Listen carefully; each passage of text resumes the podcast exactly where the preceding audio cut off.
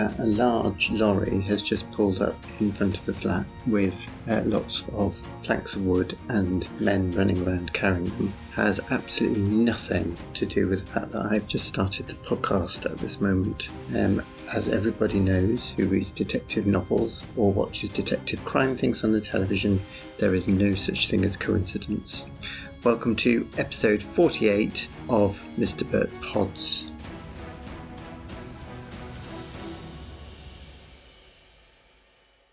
Well, actually, it's all a bit disappointing because they seem to be driving off now. They are driving off. Well, that was quick. I don't know what's going on with them. I mean, on Friday, I went uh, out shopping. Oh, he's off. Oh, and I think they've got all of about two planks of wood off.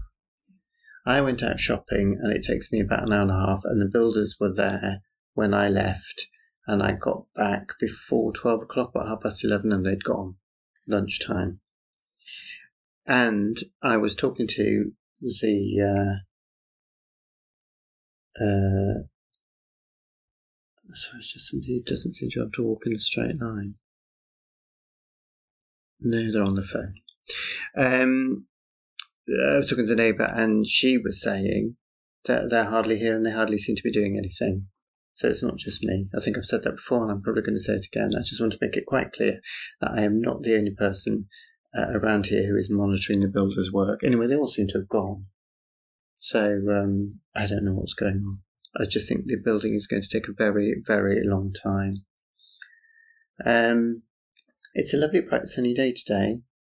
Um, I had a bit of a revelation with the birds, uh, but actually, it's not really a revelation. It's quite disappointing. Um, I went to Poundland or Pound Saver or everything's Pound Pound Shop. Uh, I can't remember what it's called.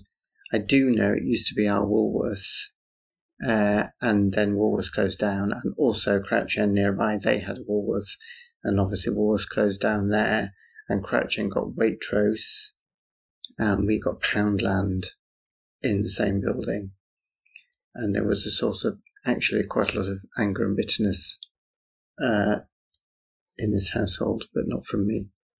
So anyway, I went into Poundland and I got some mealworms as uh, advised by a neighbour, other neighbour, um, and I put them. They're actually dried worms, tiny worms.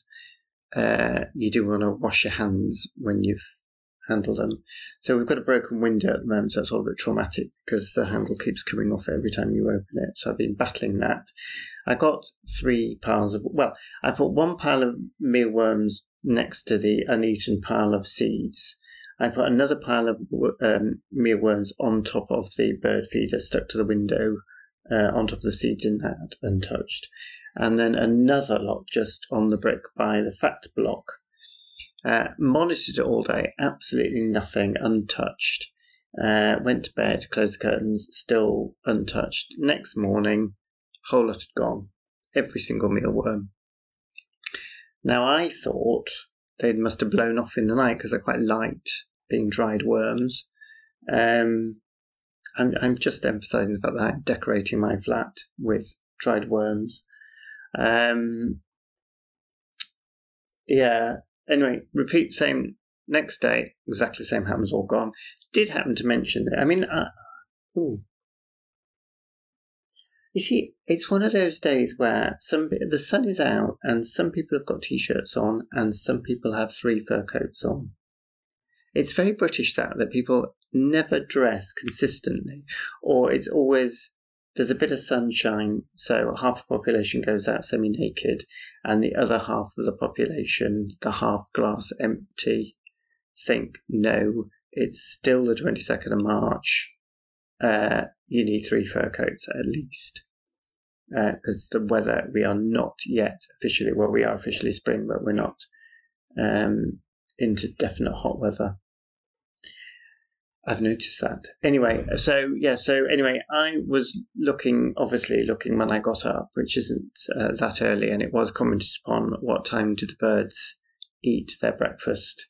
And I realised that obviously the birds eat their breakfast before I get up, and so I'm now feeding a load of invisible birds. The exception to the rule, almost was the fact that the mealworms on the bird feeder, which is supposed to attract the birds so you could see them through the window on the bird feeder, were all untouched. Uh, so someone came up with a bright idea, which I ignored, of um, only leaving the mealworms on that feeder and then see if they took those. Um, but then yesterday there were they weren't quite all eaten yesterday, all in all the three piles, so I left them. And this morning, uh, the whole lot have gone, including the ones on the bird feeder. So obviously, there are desperate birds out here. They're so desperate that they are going for the bird feeder mealworms. The only other, so I don't know what bird's eating, absolutely no idea. So it's like, it's, I mean, you can't call it spring watch, can you? When you don't even know what you're doing. And obviously, I haven't got cameras. Um, I have seen, uh, well, you can't miss it because it scares the living daylight out of me.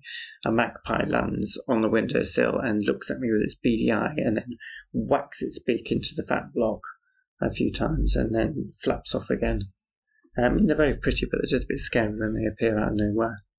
And it's not, well, actually, no, it is quite a big, no, it is a big windowsill ledge which desperately needs repainting. The whole house needs repainting inside and outside. I just, the thing is, I am quite happy with my house, but then you think, you know, if somebody else came in, all they see is a shabby interior that desperately needs um, about 25 licks of paint.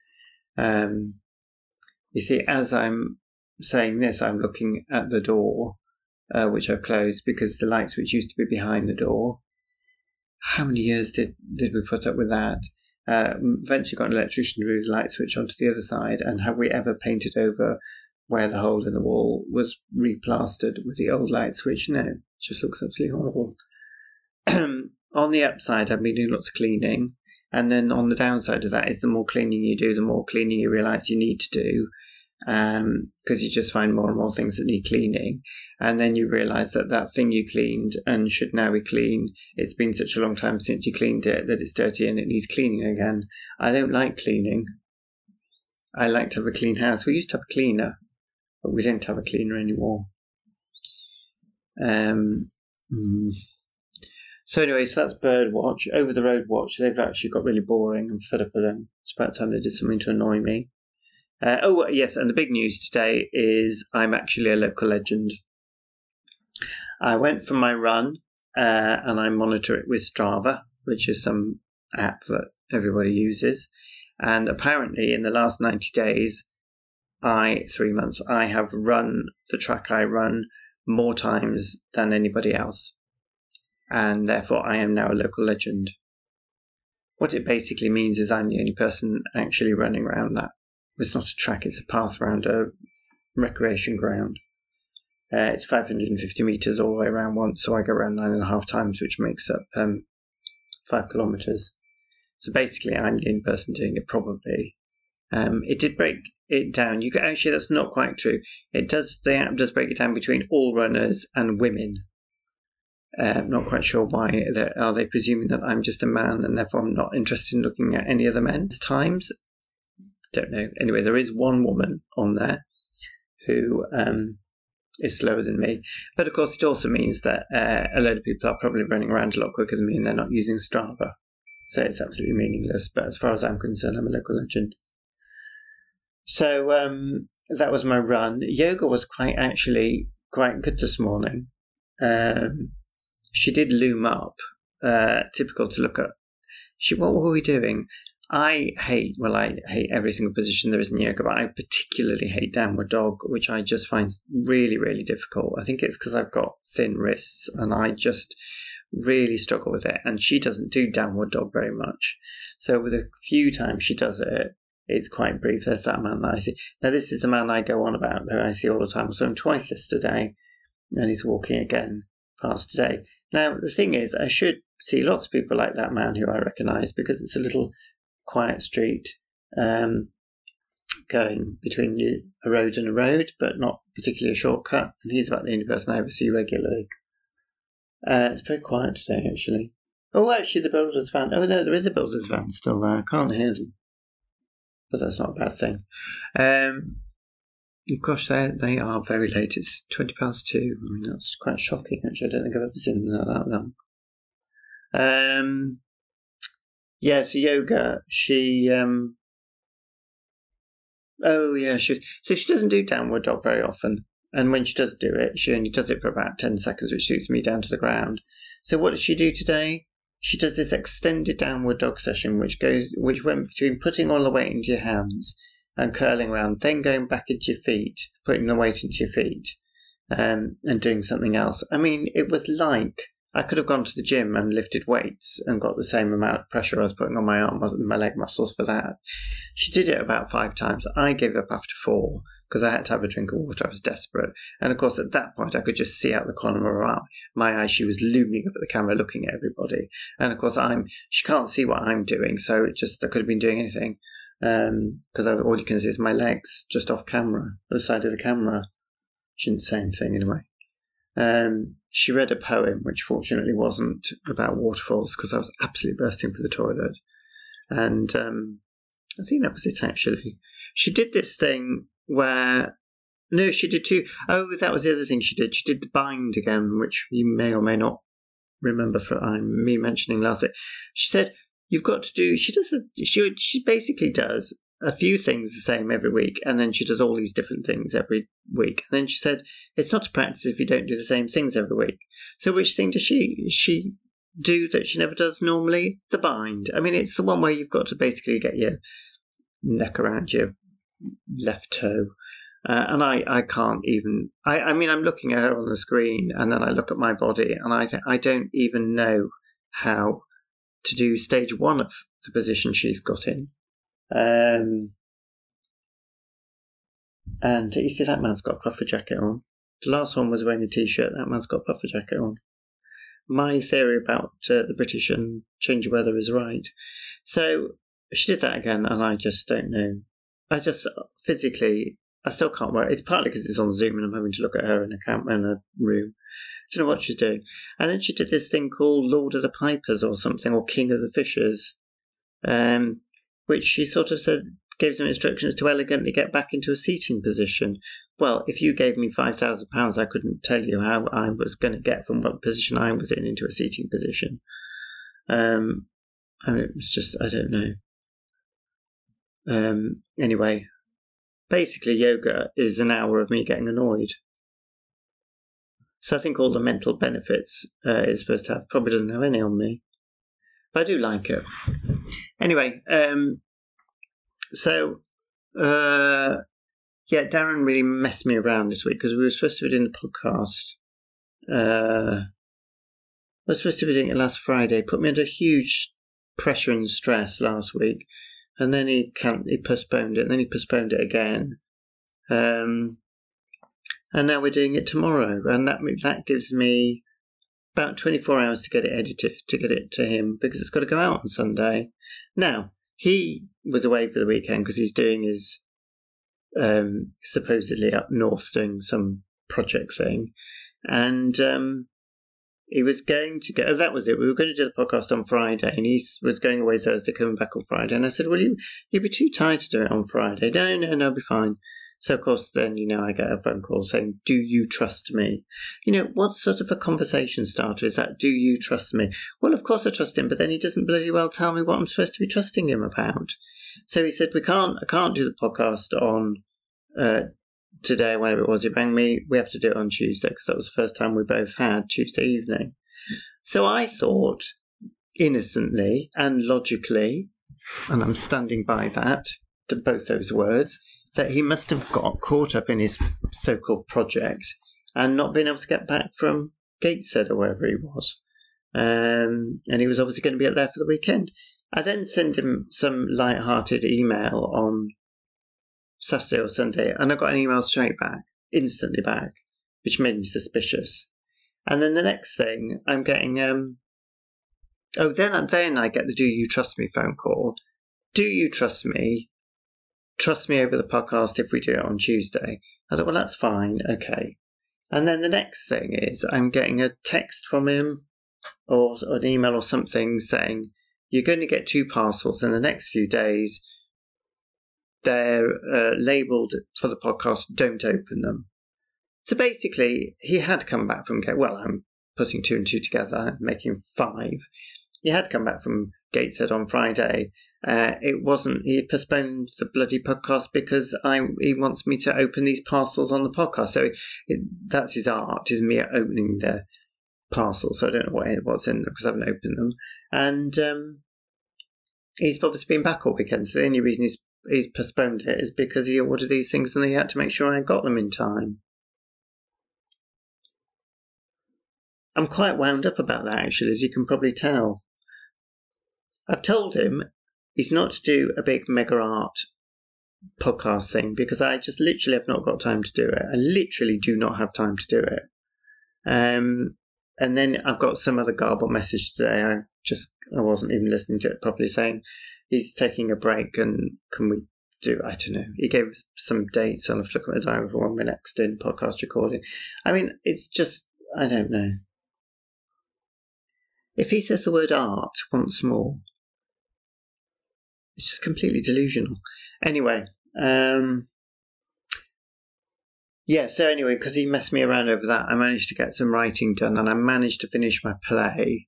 Um, well, I finished second draft of it. I'm looking, I'm going through it and sort of finalising it. I probably need second draft being a sort of quite a big, not a rewrite, but a re-concept of it, of something I wrote about two years ago.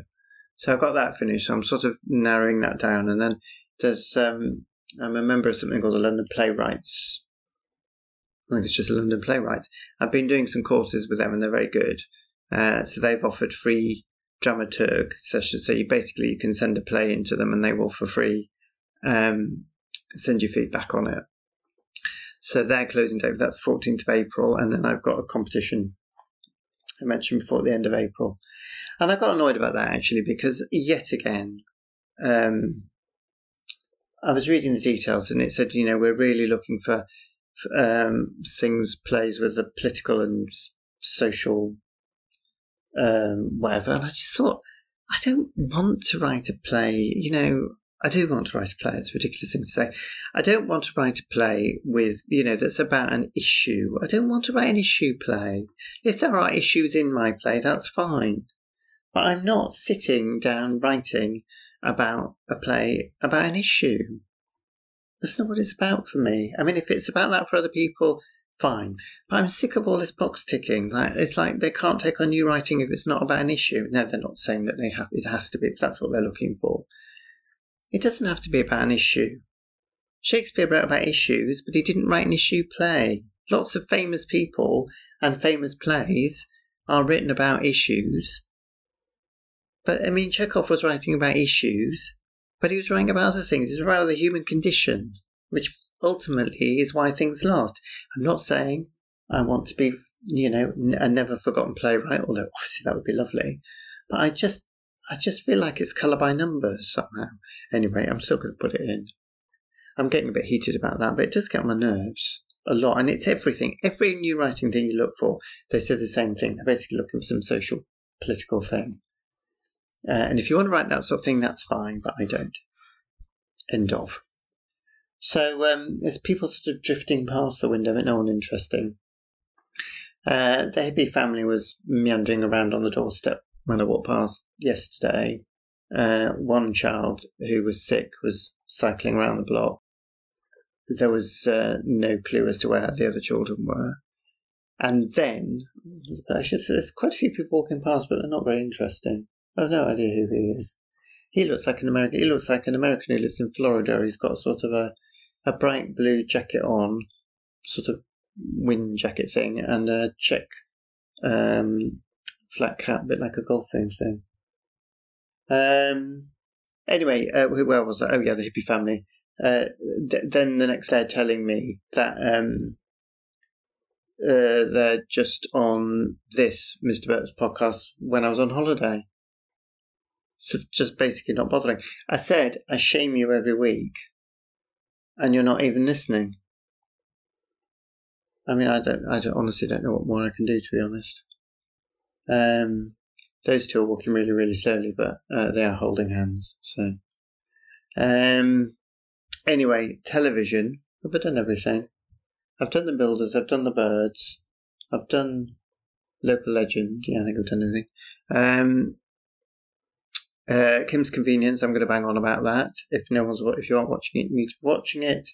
And um, uh, Crash Landing on You, marvelous. It's actually my Gilmore Girls. Uh, it's my new Gilmore Girls. There's nothing to do with Gilmore Girls. It's a South Korean epic. Um, they do these South Koreans, I think, do these sort of epic soap opera things. This is sort of, I think what they're doing is they're playing with the idea of it being a, a South Korean soap opera, but they've given it quite a serious um, structure. So it's basically this woman ends up in uh, North Korea from South Korea. She ends up in North Korea, and it's it is. I have to say, it's brilliant. On paper, it looks terrible. The, the it's um, melodramatic and it's ridiculously romantic and uh, it's a bit corny and cliched and the music is just hilarious all the way through it. But it's so absolutely i'm waxing lyrical about it now. You can just hear it in my voice. It's so beautifully done. It's just it overcomes all those things. So that actually although it is all those things it isn't all those things. And i think it's done in a very knowing way and i think the writers know exactly what they're doing and, and the directors know exactly what they're doing with it. But it's just beautiful and it's heartwarming and the characters are just all lovely except for the baddie who's really really bad and um, um, it was very traumatic yesterday because the uh, the hero got shot. So um, it was all it was all a bit um, it was all a bit tense in this front room. But I love it anyway. I really love it. Crash Landing on You. It, uh, they're epic. We have to watch uh, episodes in halves because they, each episode is about an hour and twenty, an hour and a half long. I mean, it's it, it is epic. But um, if you just want escapism, but brilliantly done escapism, um, in fact, I would argue it's not even escapism. It's just lovely. It makes you feel better about the world and the world. I think we all need that at the moment. Oh, anyway, that was a big sigh. Um, I'm drawing to a close, so I hope everybody is uh, well, except happy family who aren't listening. And um, I will uh, be speaking to you next week, same time, same place. Thank you for listening.